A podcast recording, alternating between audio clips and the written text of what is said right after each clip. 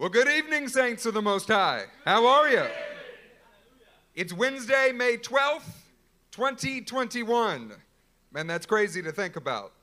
And it's reflection time. The title of tonight's message is Reflection on Moreover. Now, subtitle is Reflecting in Rome. I'm going to let you think about that for a little while. The Lord, in his inexhaustible wisdom and might, has led us collectively down a Remember and Reflection series. This series was designed by God to secure us as sons, and it will finish its work.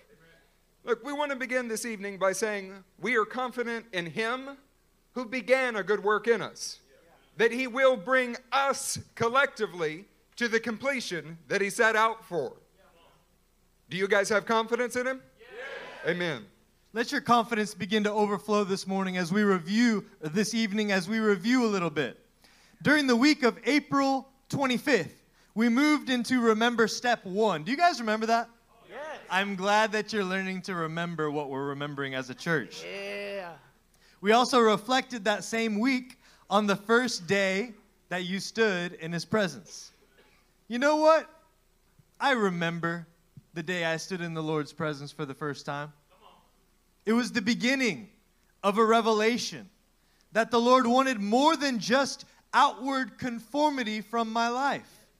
He wanted an actual inward transformation. In his presence, I remember so vividly that my heart was burning within me as I began to long for a greater intimacy with my Father and a supernatural transformation in my life from the inside out that only he could provide for me. Man, that's so good. I remember the day I stood in the Lord's presence. It was as if in a moment, the direction and trajectory of my life was laid out before me. I experienced a reality that I had previously not known. I felt secure. I felt clear. I felt courageous, and I felt unstoppable. Have you guys experienced that before? Yeah. In a moment, I experienced a washing away of my previous conceptions of who the Father was. Right, Carlos? Yeah. I got to experience the authentic presence of God Almighty. I also experienced a washing away of my own plans and ambitions for my life. I remember that day where I chose to partner with him, and he began his transformative work in my life. I remember the day I stood in the Lord's presence for the first time. There was an awakening to the reality of the kingdom. Oh, yeah. The power that I had heard about all my life was now becoming real, and I came into contact with the fact that I didn't have it. But in his presence, I felt capable and eager for conquest, and I began to hunger to know this conquering king that could change the things that I hated about myself. Man, I remember the day that I stood in the Lord's presence and I could feel it tangibly for the first time, where it became real to me. Suddenly, his reality was becoming my reality. I could feel his purpose entering me. It was piercing through the shroud of my own uselessness that had been my life up to that point. I felt his unity. I felt his vision. I felt his excitement about his future plans. I felt real, tangible freedom. Do you remember what that first day was like, church? Yeah. So that brought us to the week of May 2nd, and we moved in that week to Remember Step 2 and also reflection on what it was like to be brought out. I remember during that time that I was a slave, but he brought me out of there, man. This was the day where he met my dread and my depression with his overwhelming freedom. But this was just the beginning, not the end goal. Every day since, he has been showing me what greater freedom feels like, what it looks like, what walking in a greater life of freedom is supposed to produce for him. I remember that I was a slave, but he brought me out of there. On that day, say that day. That day. My bondage to sin was met with the freedom in Christ. My cowardice was turned to courage. Yeah. I was delivered from the chaos around me that often took my emotions captive.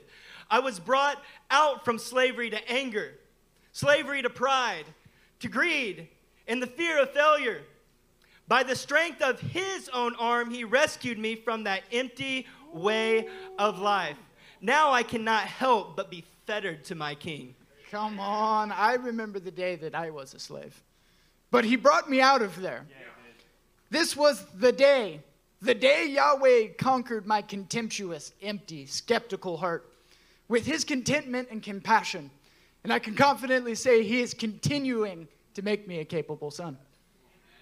I remember being no stranger to slavery in Pharaoh's house.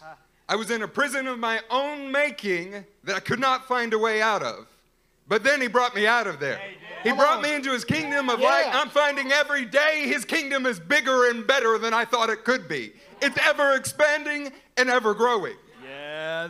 These first two steps brought us to step Trey on this past Sunday. It was May 9th. Hey, can we put up the slide and talk through these first three remembrances together? I think my brothers are going to talk through step 1, 2, and 3 briefly with us. All right, draw your eyes to that number 1.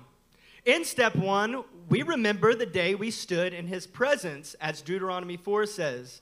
It was the day we received a status changed and were seated at the table. In step 2, we remember that we were slaves and that he brought you out, as Deuteronomy 5 declares. He delivered you and he has a plan for you. What was predominant in your life is now the rare exception. Yeah. You have a choice to continue to be transformed. Come on. Step 3, we remember what the Lord did to Pharaoh. Man, it's great he brought you out, but we remember what he did to Pharaoh. And moreover, what he will do to those 7 giants left over in our land. Come on. If he delivered us when we were slaves, how much more will he transform us now that we are his sons? Come on, church. You can be secure sons in this kind of truth, can't you? Now tonight, Wednesday, May 12th, this night. I mean, not another, this one right here. We're going to continue reflecting on moreover. Are you guys ready for that? Come on. We want to start with remembering these things ourselves. In remembering what the Lord did to Pharaoh, I am gaining confidence by the moment, knowing that I was a total slave to Pharaoh, and yet the Lord still chose to bring me out of that slavery into sonship. Come on. In reflecting on what he will do to those 7 leftover giants in my land, I realize that I still have hidden enemies in my land that must be dealt with. But because the Lord delivered me from Pharaoh's hand and made me a son, I can be confident that my Father will indeed help me with the enemies that still remain in my land. I know he'll do it. Amen. Come on. In remembering what the Lord did to Pharaoh, I am gaining confidence, vision, and intestinal fortitude for the works God has prepared in advance for me to complete. In reflecting on what he will do to those 7 leftover giants in my land, I realize that I still have hidden enemies in my land that must be dealt with. But because the Lord delivered me from Pharaoh's hand and made me a son, say a son, I have no insecurity about absolutely dominating those giants that have hidden themselves in the land. I know my Father will stir them up so I can partner with him in driving them away. In remembering what the Lord did to Pharaoh, I am gaining confidence knowing that I was worthless. But he bought me. And he will not fail to complete what he started in me, now that I'm partnering with him in the work. Amen. And reflecting on what he will do to those 7 giants left over in my land, I realize that I still have hidden enemies in my land that must be dealt with. But because the Lord delivered me from Pharaoh's hand and made me a son, I burn with expectancy, knowing for sure that those giants will be beat as fine as the dust. Amen. Man, and when I personally remember, when I interact with what has been given, I remember what the Lord did to Pharaoh in my life. Man, it makes me grow in confidence, in courage, in real, sincere conviction that I serve the God of gods. Yeah. I serve the Lord of the lords. I serve the master of all, and he is my Father, and he has called me son, and it makes me secure. Come on. When I'm reflecting on what he will do to those 7 leftover giants in my land, I now recognize I currently today have hidden and hiding enemies in my land that must be dealt with. And I am in the territory that my righteous Father assigns me. Amen. But there are still petulant, putrid remnants of the old life in me. Yeah. Much like the Palestinian Authority in Israel today. Yeah. Yep. But our Father, the conquering Son of David, will deal with those petulant leftovers both in us and in Israel today. Hallelujah. Psalm 19 gave us a clear description of the giants in our own lives. Now, we'll be discussing these giants tonight solely to the end of killing all of them. Yes. Not to hold on to them so we can get rid of them. Yeah. Psalm 19:11-13. By them your servant is warned. In keeping them there is great reward. But who can discern their own errors? Those hidden things in your life. Forgive my hidden faults, the things that are unknown to you. You're not sure what it is. Keep your servant also from willful sins. You know what those are. Those are the things that we ignored. May they not rule over me. Then I will be blameless, innocent of great transgression. Man, the secret things that God is able to remove from us so that we will be innocent. May these words of my mouth and this meditation of my heart be pleasing in your sight, Lord, my rock, my redeemer. Yeah. Saints, taken from this passage, these enemies, they've been hidden from me. They've been hidden from you. These enemies, they have been unknown to you. Look, they have been ignored by you. Or you have kept them secret. Partner with God, who will moreover deal with every last leftover, remnant, and remainder. Come on, somebody say, not for long. Not for long. Speaking of moreover, let's reflect back upon the passage from Deuteronomy 7 that was our central scripture from Sunday's message. Deuteronomy 7, verse 17. You may say to yourselves, these nations are stronger than we are. How can we drive them out? Saints, we want to remind you tonight, every son is going to come to challenges. Challenges subject or subsequent to salvation. They're going to feel bigger than you, and that's the point. Salvation is a birth. It's an entrance. It's what follows that is the growing up into Christ that is the head that we need. We follow our Father in ever-growing challenges. In this journey is where we find transformation. This is how we become like the one that is leading us. Now, these bigger-than-you problems, these giants in your land, they are an opportunity to grow, to gain, to grasp the ground that your Father has for you. Now, saints, you may have thought we were just speaking about sin. We're also talking about gaining ground. Yeah. Moments such as these provide means by which you may be transformed into more than you are today. Does anyone want to be more than you are today? Yes. Yep. At this point in Israel's history, they are many years into their sonship, and so are many of you.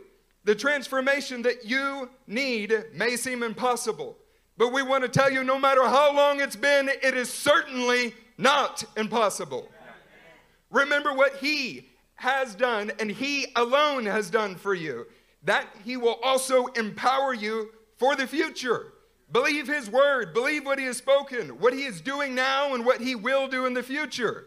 I think you heard this in a prophecy tonight. Yeah. Through you now that you are a secure son in His house, how much more will He move in you? Come on. Verse 18 says, but do not be afraid of them. Remember well. Yeah. Remember well what the Lord your God did to Pharaoh and to all Egypt. This stirs something inside of me. Oh, yeah. Because when I remember Pharaoh and I remember the bondage that was in my life, when I remember the dread that I was a slave to, when I remember the depression that I could not help but feel, when I remember that well, then something amazing happens. What the Lord has done for you in a very personal way, it causes your security to grow as a son, so that you can know what your good Father will do to the peoples. What He will do to the areas in your life. What He will do to your current habits that are displeasing to Him. Or to the very things that you now currently fear. The same loving Father that delivered you and I initially, He's going to continue to be faithful to transform you and I. Amen. He's going to continue to transform us. So, in light of that, let's continue to verse 19. You saw with your own eyes the great trials, the signs and wonders, the mighty hand and outstretched arm with which the Lord your God brought you out. The Lord your God will do the same to all the peoples you now fear. Come on. Look, when you are facing giant problems, say giant problems. Giant problems. There is a need for transformation. Giant needs of deliverance. We are commanded to remember what He has already done. Come on. The first remember and the second remember are what you saw with your own eyes. They are the ways the Lord your God brought you out of there.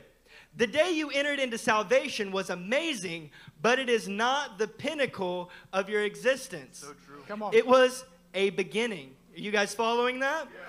The things that follow salvation, the maturing of the believer, the securing of a son, governing with Messiah on His throne as He is on His Father's throne, surpasses your initial deliverance.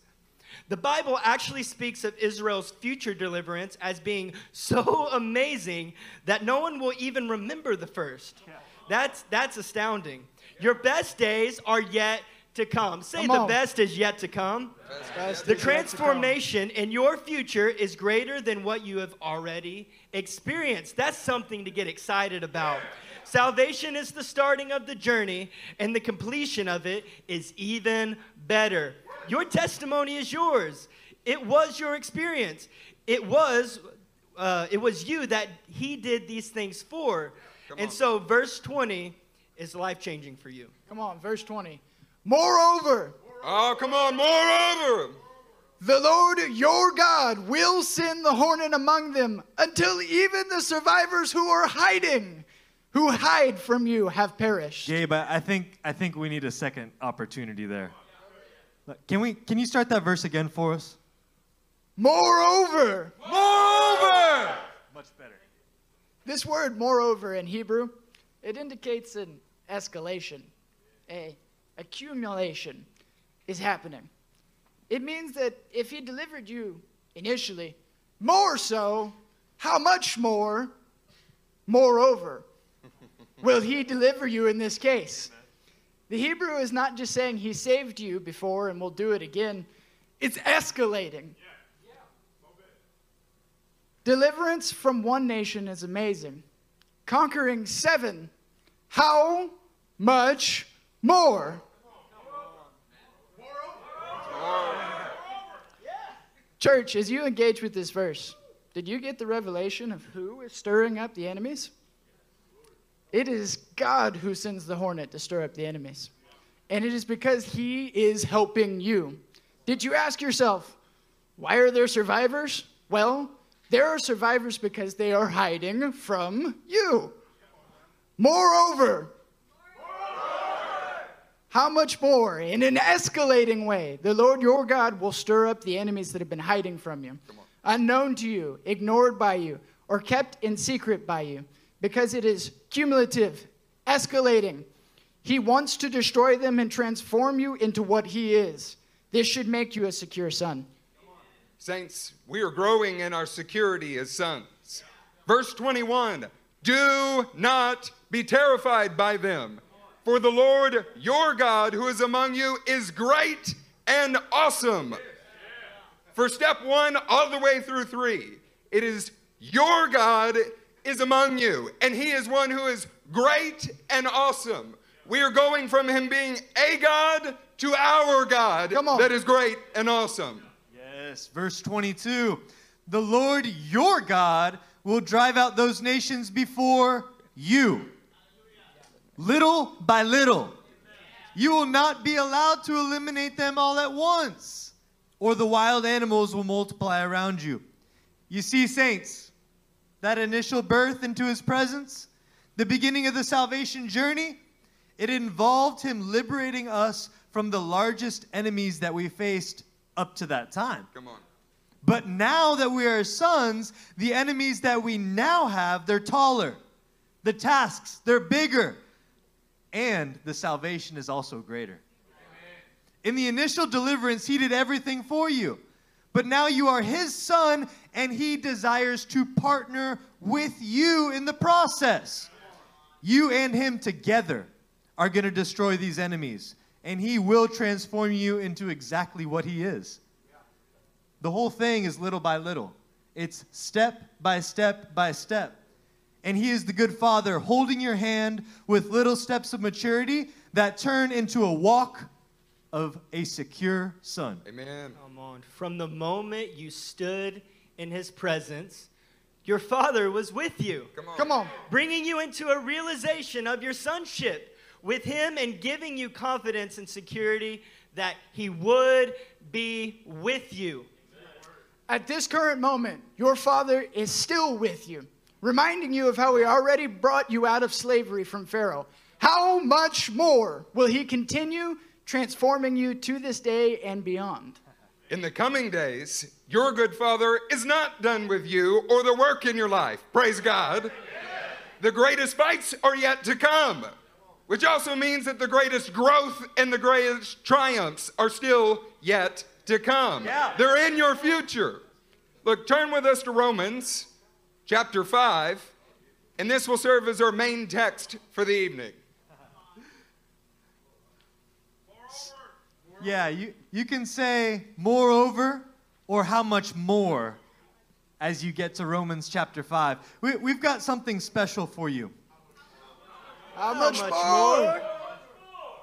In light of how much more our Father desires to accomplish in each one of our lives. Is that true? Is that not so true?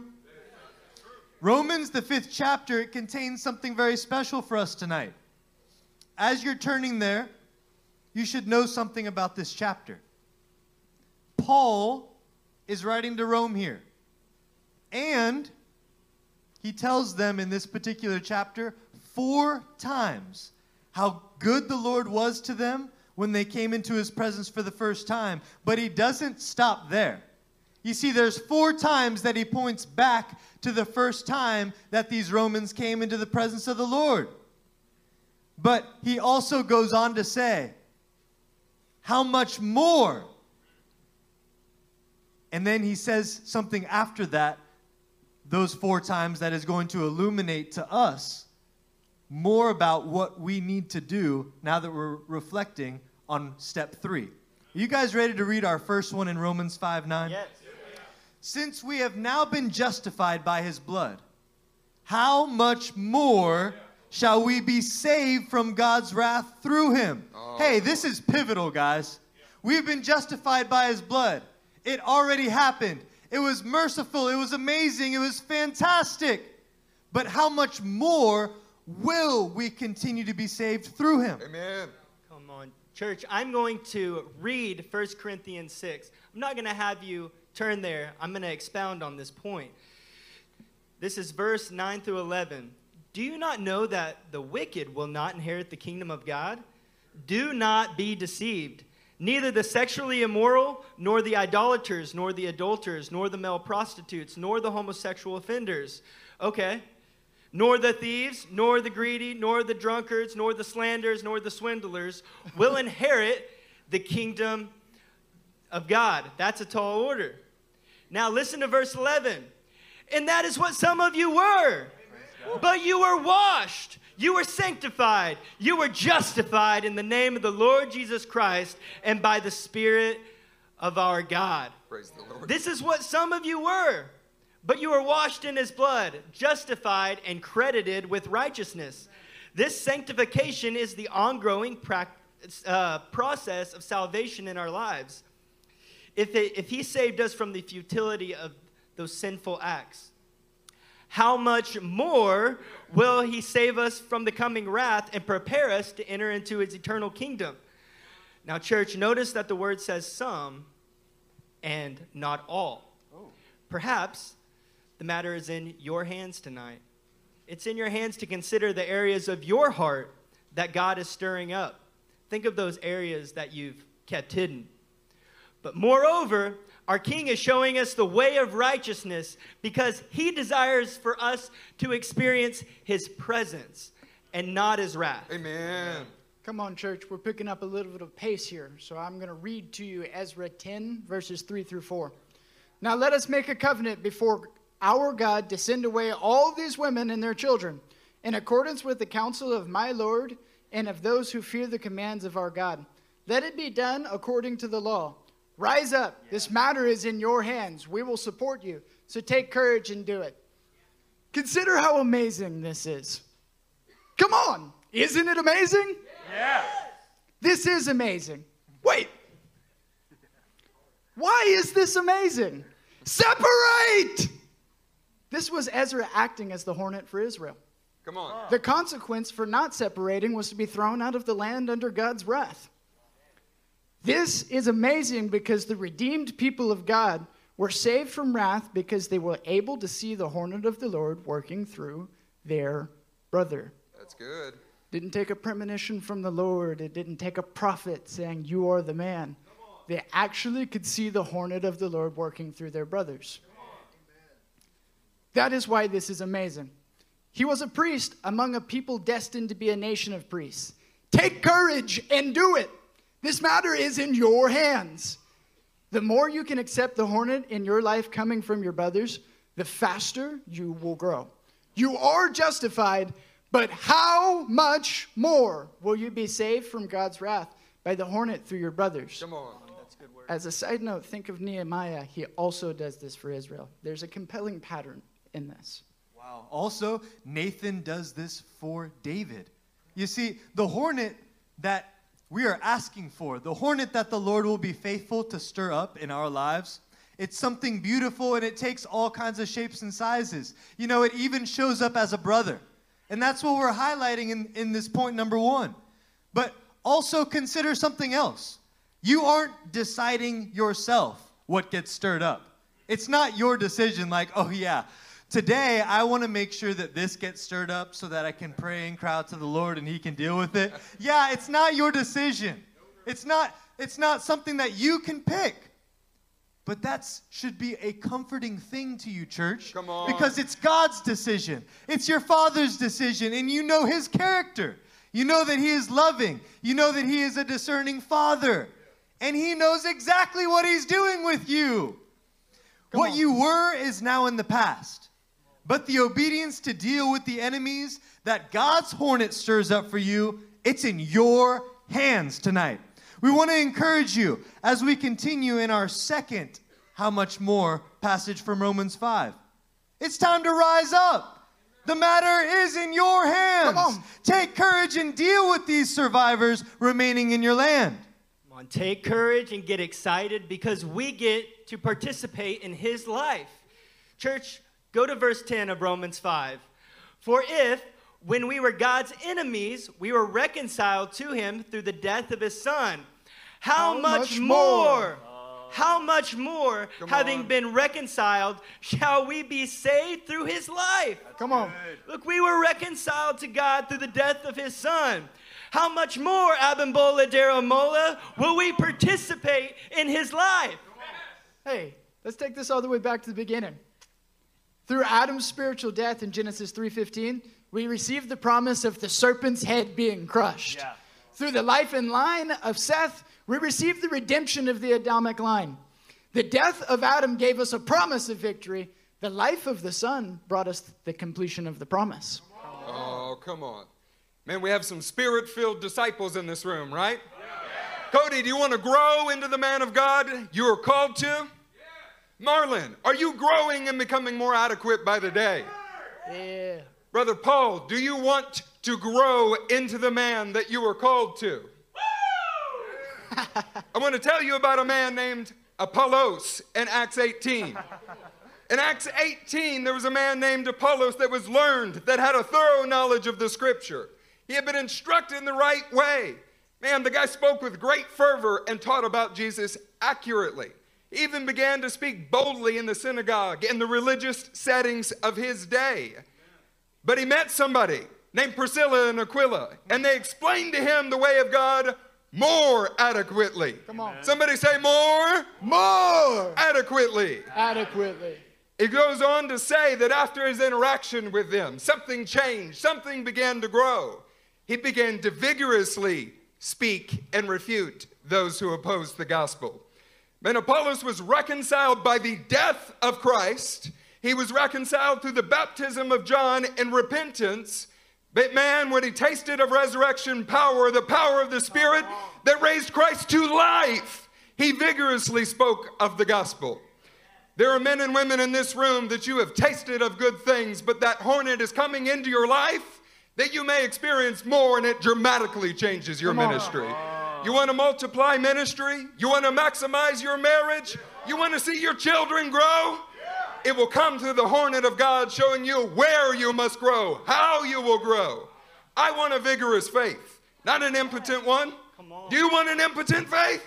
No! Then let your faith and knowledge advance into the adequacy Christ has granted you already. Nothing can stop our God.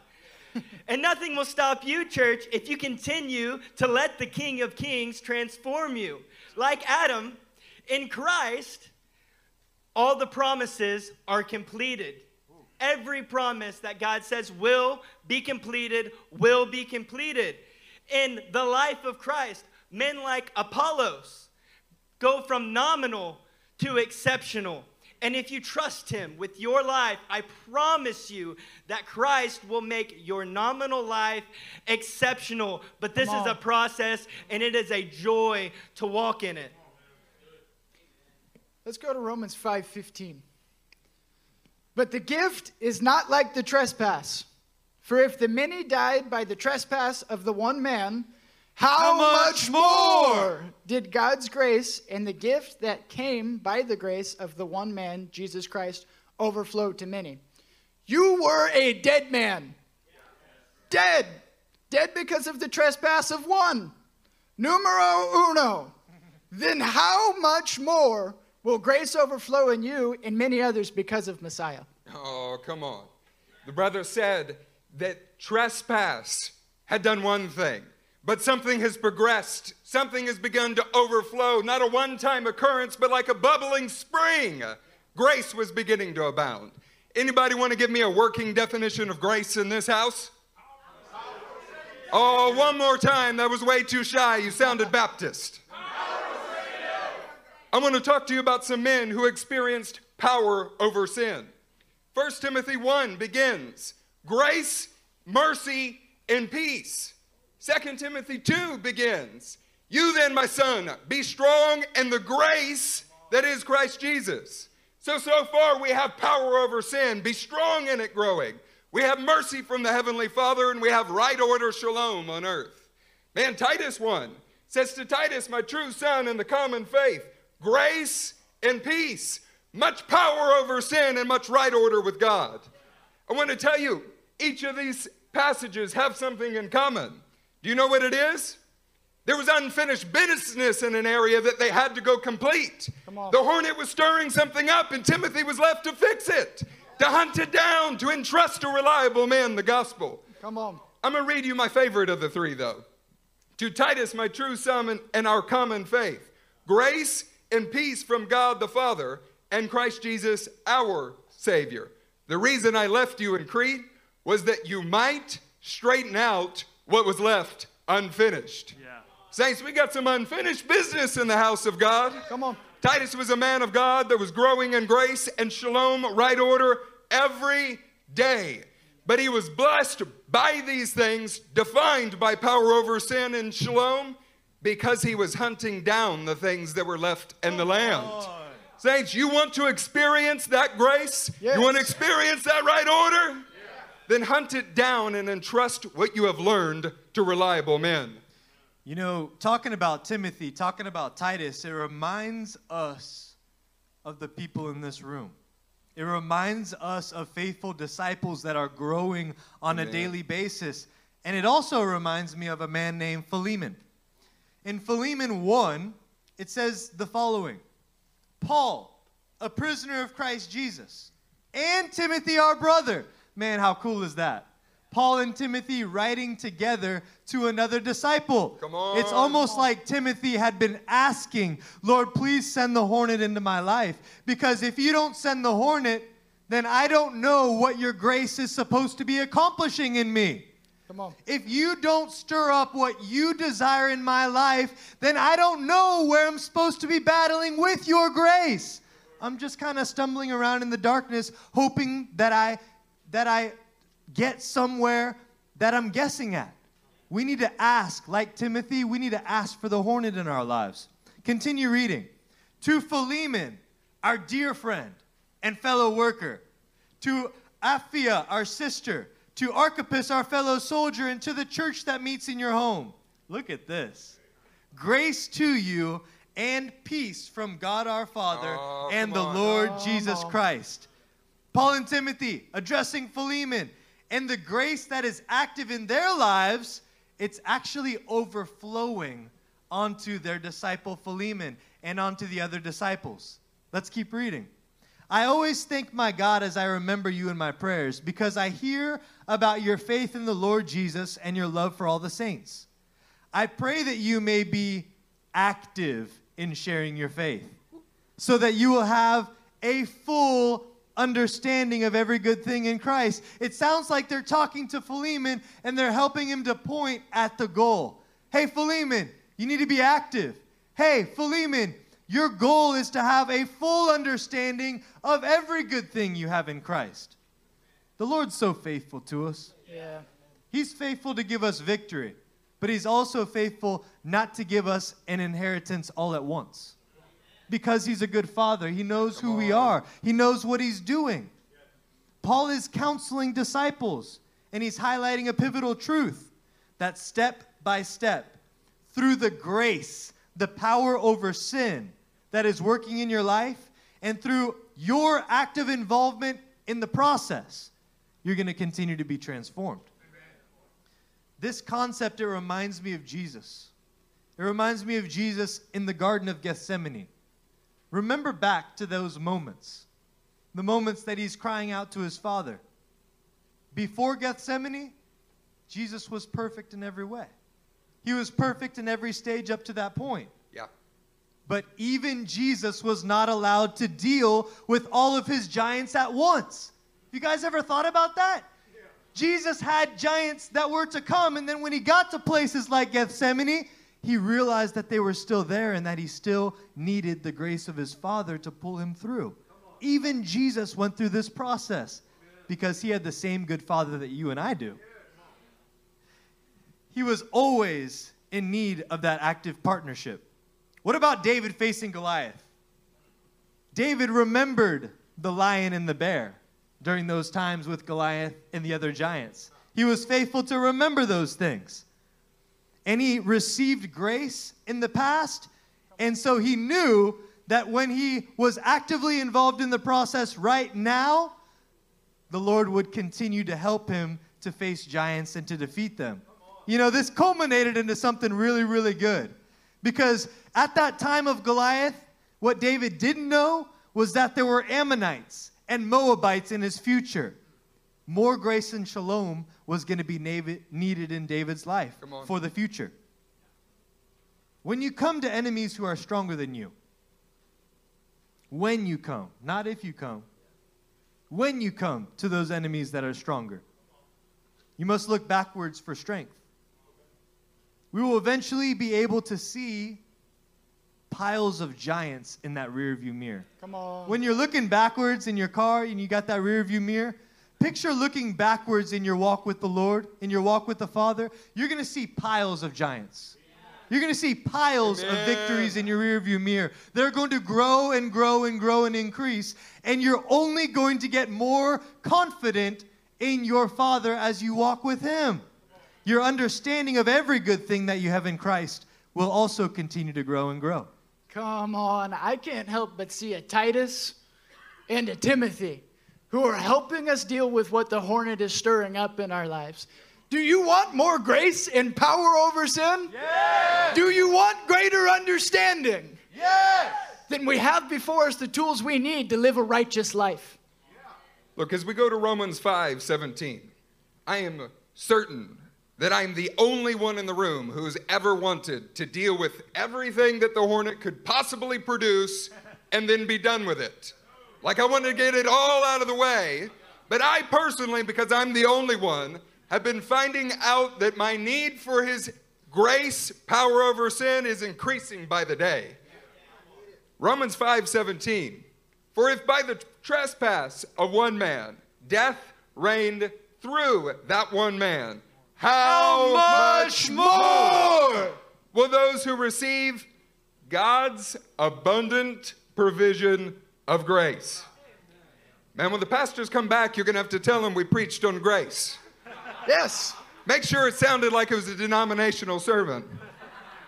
But you know that's not the kind of grace that the Bible speaks about.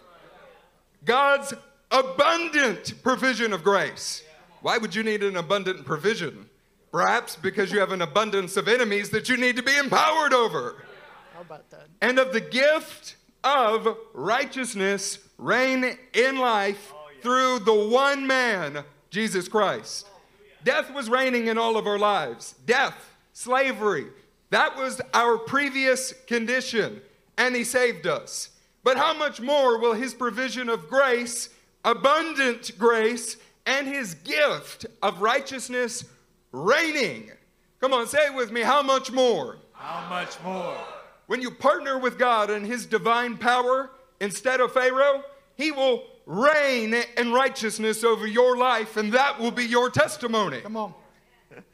Revelation 22:3-5 is such an amazing passage in light of this abundant provision of grace and the gift of righteousness to reign. Verse 3 says, no longer will there be any curse. Praise God for that. Mm-hmm. The throne of God and of the Lamb will be in the city, and his servants will serve him. They will see his face, and his name will be on their foreheads. And what are they going to be wearing again?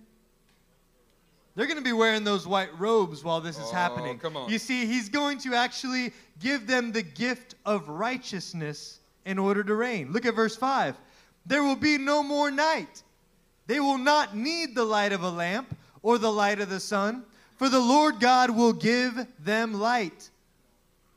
And they, as in like us, right here, we will reign forever and ever. Come on.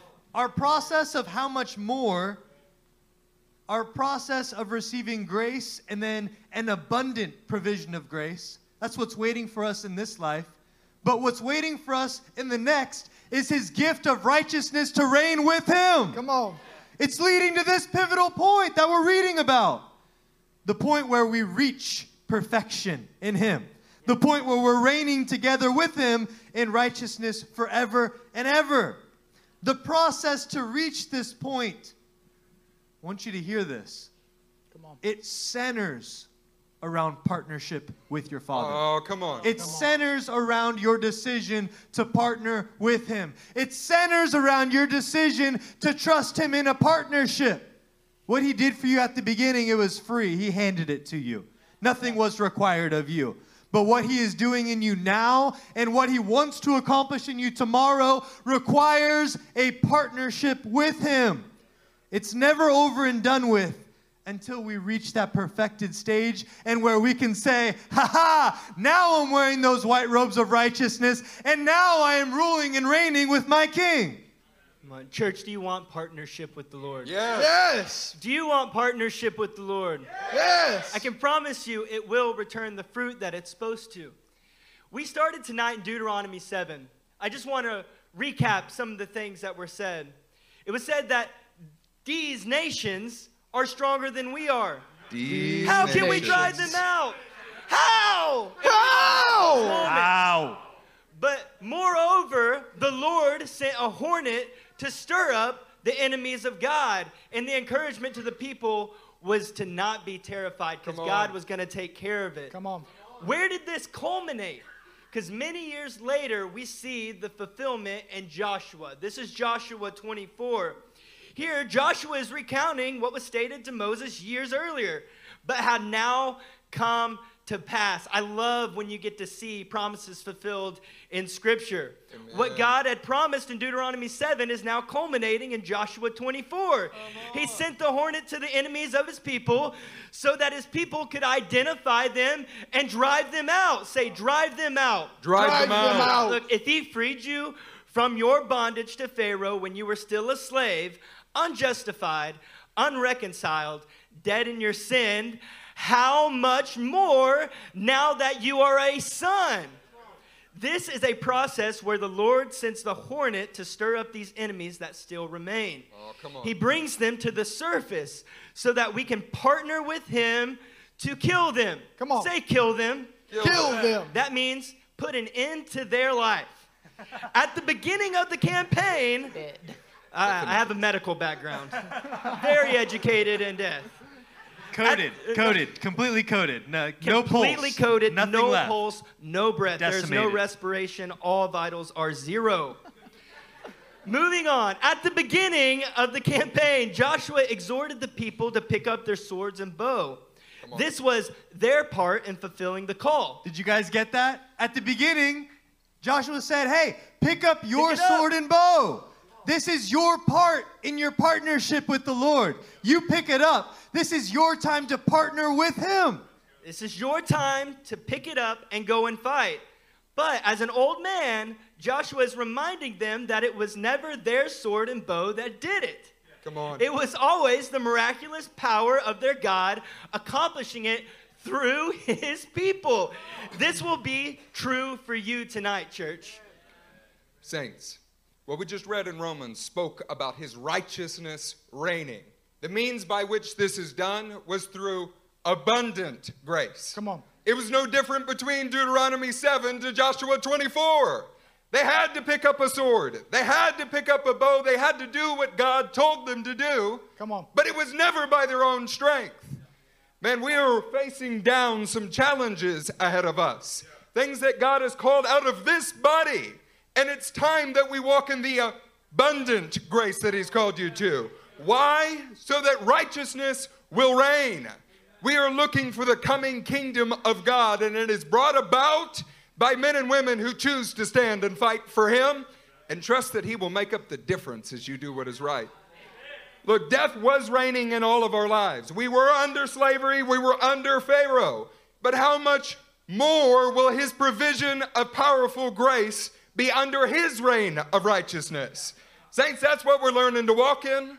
He will reign, and he will reign in righteousness over all. He will do it until every wrong has been made right. He will bring with him his reward and his recompense. No enemy will stand.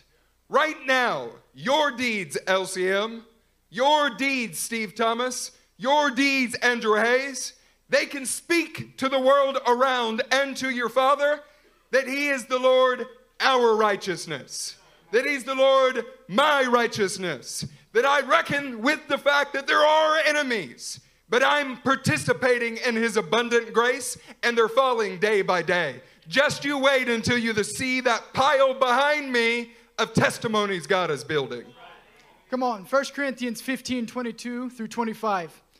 For as in Adam all die, so in Christ all will be made alive right now. But each man in his own turn. Christ the first fruits. Then when he comes, those belong to him. Then the end will come where he hands over the kingdom to God the Father. After he has destroyed all enemies and dominion right now. After he has destroyed authority and power right now. He must reign until he has put all enemies underfoot right now. He must reign over all and put all enemies underfoot. My God, bring the hornet in our lives. You must call out to him to bring the hornet in your marriage. Are your private conversations with your wife as upright as they are at dinner with your pastor?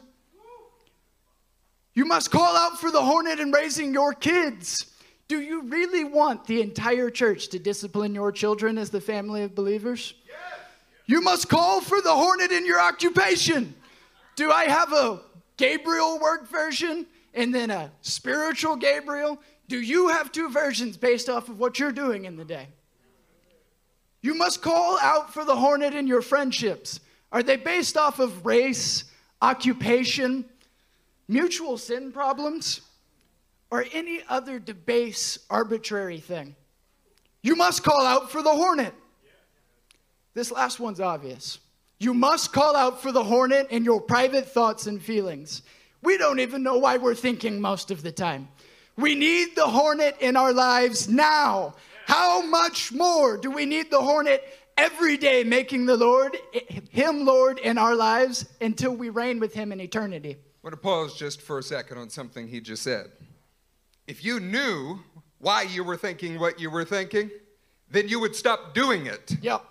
You need the hornet and God's Spirit moving on you so that you might identify the things that are hidden from you. Come on. You remember that the enemies were hiding? They weren't looking to be found. You must cry out for the God who can show them to you. There is an abundant amount of grace that can, will, should, belongs to you, that is available right now if you're willing to ask for the hornet in your life to show you how to kill it. Come on. We got just a couple more minutes here, and I want to drive home. This can happen in this very moment. They're going to be driven out little by little, but you can start right now. Mighty God, I'm not a good husband. I can't see why. I want to be a good leader. Show me how. Bring the hornet. My God, I don't know why I can't be a good father to my kids. I am trying. I am crying out to you. Bring the hornet. Look at me. Stand to your feet now. Act now. Prepare yourself for the total transformation of your being you so eagerly desire from Yahweh God. Holy One, we trust you. Jesus, we need you. Send the hornet. Mighty God, root out of us what we can't see. Lord, what we have kept secret, what we have ignored. Mighty God, we want these enemies to fall, and we know you will pour them out like mud in the streets. Jesus, come to us now.